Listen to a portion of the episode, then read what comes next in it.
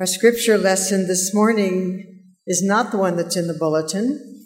It's from the Gospel of Luke, chapter 10, verses 25 to 29, which you can find on page 62 of the New Testament section of your Pew Bible.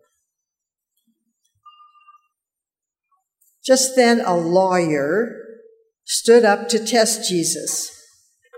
Teacher, he said, what must I do to inherit eternal life? Jesus said to the lawyer, What is written in the law? What do you read there? You shall love the Lord your God with all your heart and with all your soul and with all your strength and with all your mind and your neighbor as yourself.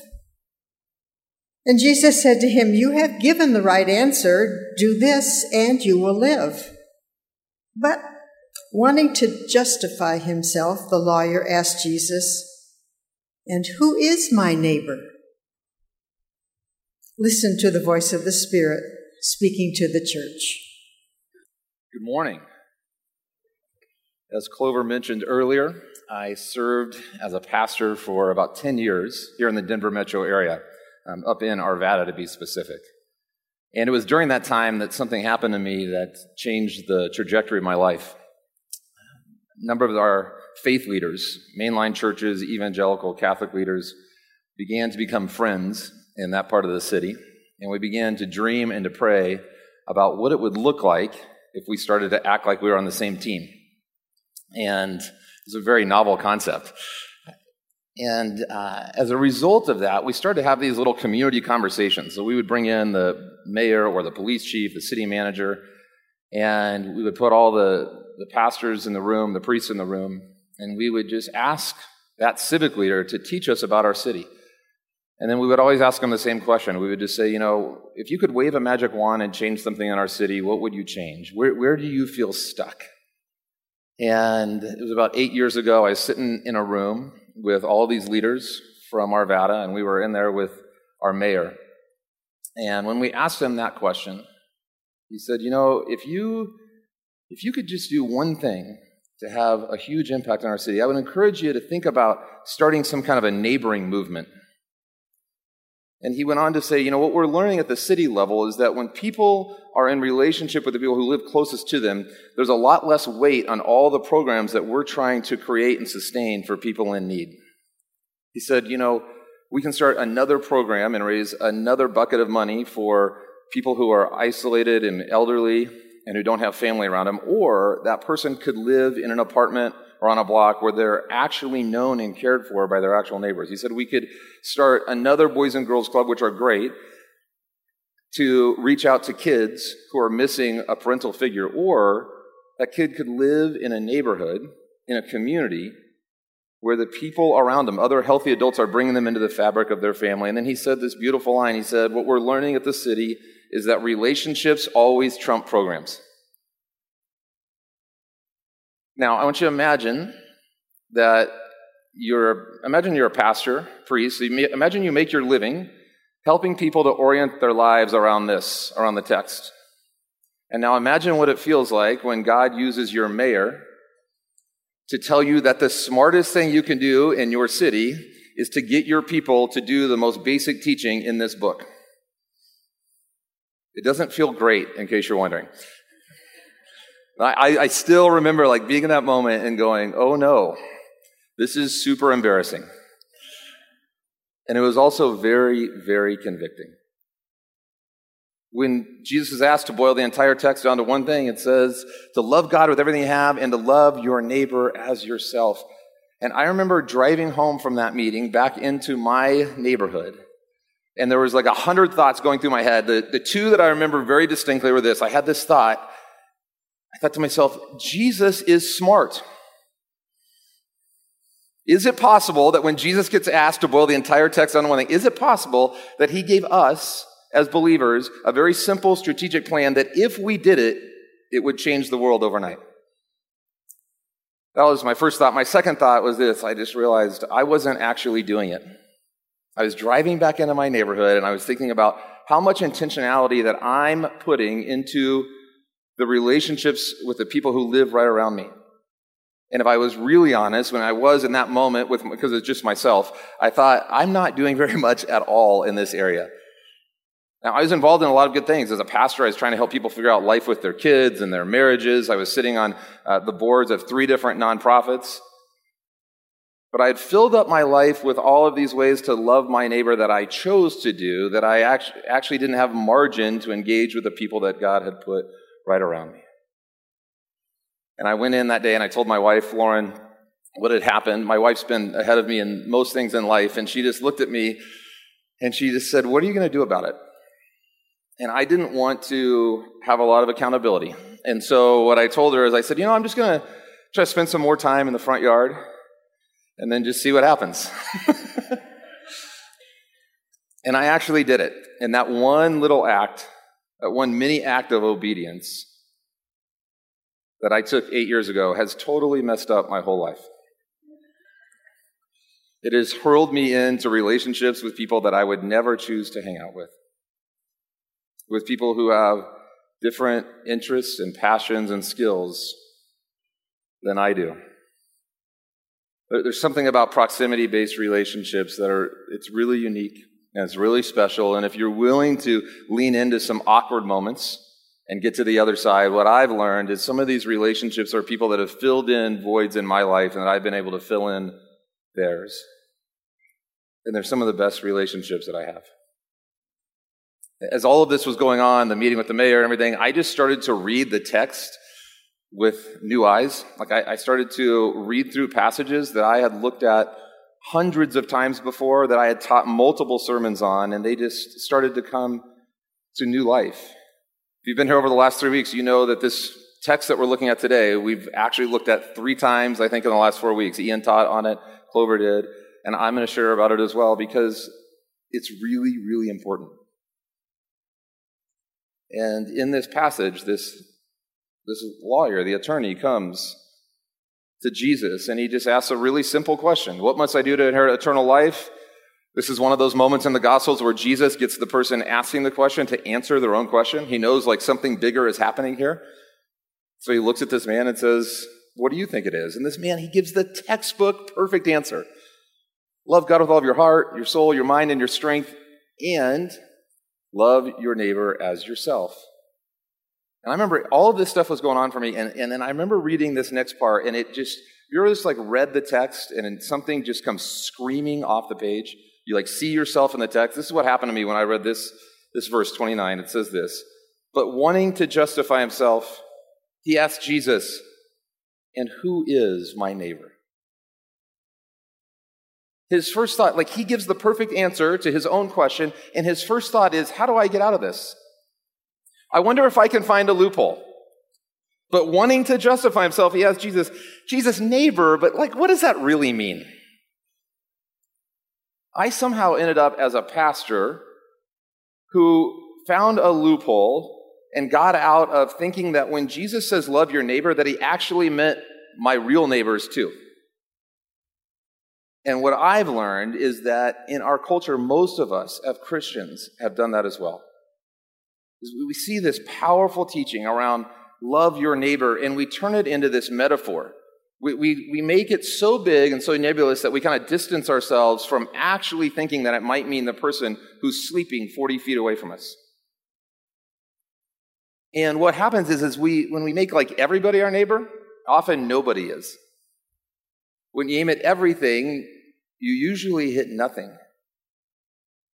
And what God did to my friends and I is that He put us in this room with our mayor and confronted us with the fact that we weren't really engaged with the people who lived closest to us because we were too busy doing other types of ministry and other things. And that there's great power in just drawing a circle around the places that you live and begin to work out from there.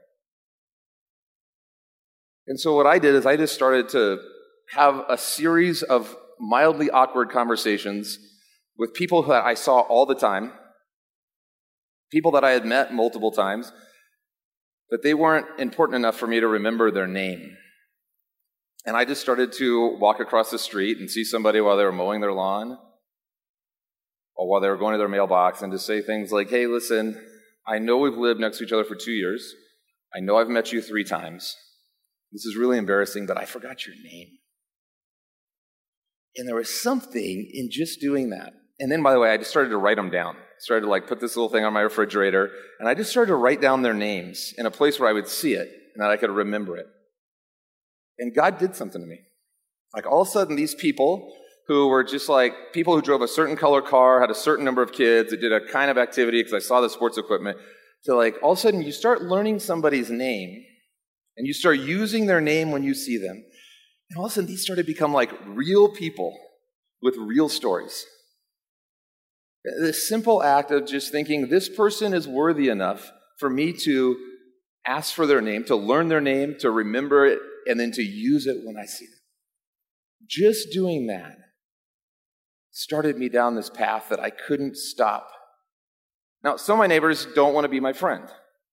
They're like, I've learned their name, I use their name when I see them, and that's all, that's where it stopped. They're like really busy. And they like come home and they like pick up their kids and they go do a bunch of activities and then on the way back in they grab fast food and they come back in, they pop their garage door open and they get their car in and they get their garage door down and then they go and detox from their day and then they wake up the next day and they do it all over again. And so I try to like you know, ask them if they want to come over and watch a game or like just try to like, you know, super small talk. And they just seem really, really busy. And I have a lot of grace for that because I think that's the way that my neighbors experienced me for most of my life. Some of my neighbors, the moment I started to lean just a little bit towards them, they started to lean back. Some of my neighbors I've learned are dying for something that's just a little bit below the surface. And I think it's worth us just kind of asking and thinking about what would it look like if the people who were serious about following Jesus, the people who actually think like the way that Jesus talks about living really is the best way to live, what would it look like if we were the kind of people that started to lean towards the people who God has put around us? What would it look like if Montview, just the community here, was willing to be Like, imagine like the number of lives that could be touched if just this incredible local church community said, you know what, we're gonna we're gonna actually do this. We're gonna take the Great Commandment literally and seriously. And I want you to know that, like, every time I share a little bit of my story, there's people that will come up to me afterwards, and I'm just going to preempt you right now, and they'll say to me, they'll say, Dave, I like, I'm really engaged with my kids' soccer team, the parents on that team, or the grandkids. You know, like Dave, I, I'm really passionate about my work relationships and what I'm doing there. And, or I love what's happening at the rescue mission. And so, like, I'm actually doing neighboring there, and I don't feel like you're counting that. And I want to be really clear about something. In Jesus' economy, clearly all of that is loving your neighbor. I mean, what Jesus does to this guy in the text is brilliant because right after this, he goes, Oh, we're going to play the Who is My Neighbor game. And he just blows up the definition of neighbor on this guy. He says, Listen, your neighbor is in, if you, when you care for the person in front of you, no matter who it is, where you are, you're loving your neighbor. And so I want you to hear something. I don't want to diminish all the amazing ways that we can love our neighbor. Everything that I just mentioned, of course, in Jesus' economy, that's loving your neighbor. But here's the deal all of that doesn't somehow sprinkle magic fairy dust over our actual neighbors, and all of a sudden Jesus wasn't talking about them. And it's really easy to drift into a way of living where that's the case. And I know that because I've done it.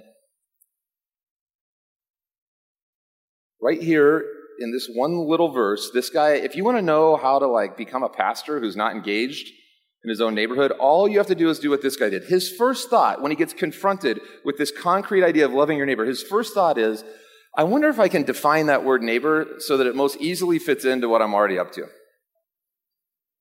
I'll read it to you again. But wanting to justify himself, he asked Jesus, And who is my neighbor? His first thought is like, I wonder if I can just like massage the definition of that word neighbor. That's how I ended up not engaged in my own neighborhood. I just defined the word neighbor and the idea of loving my neighbor so that it most easily fits in to what I was already doing. It was the most convenient way for me to feel like I was living it out. And I think if we're honest, there's a lot of us that have drifted into that. And I just want to tell you what's on the other side of this is the kingdom.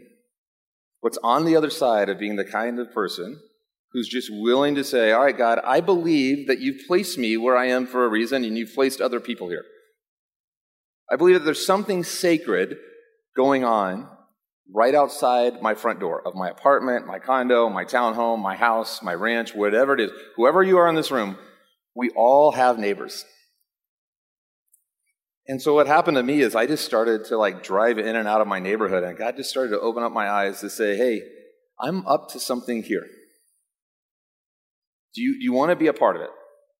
Are you willing to just start taking some small baby steps to engage with what's happening in the place where you lay your head down to rest every single night?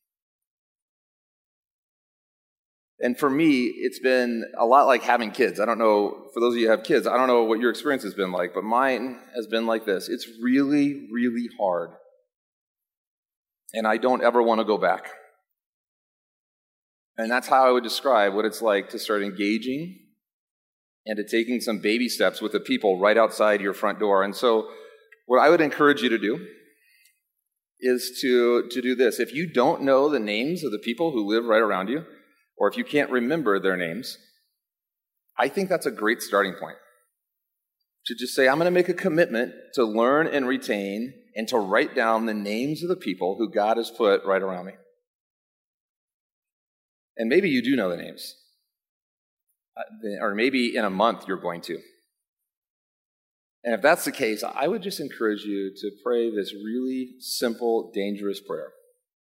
And it goes like this God, what's the next small step that you want me to take with one of the people who lives around me?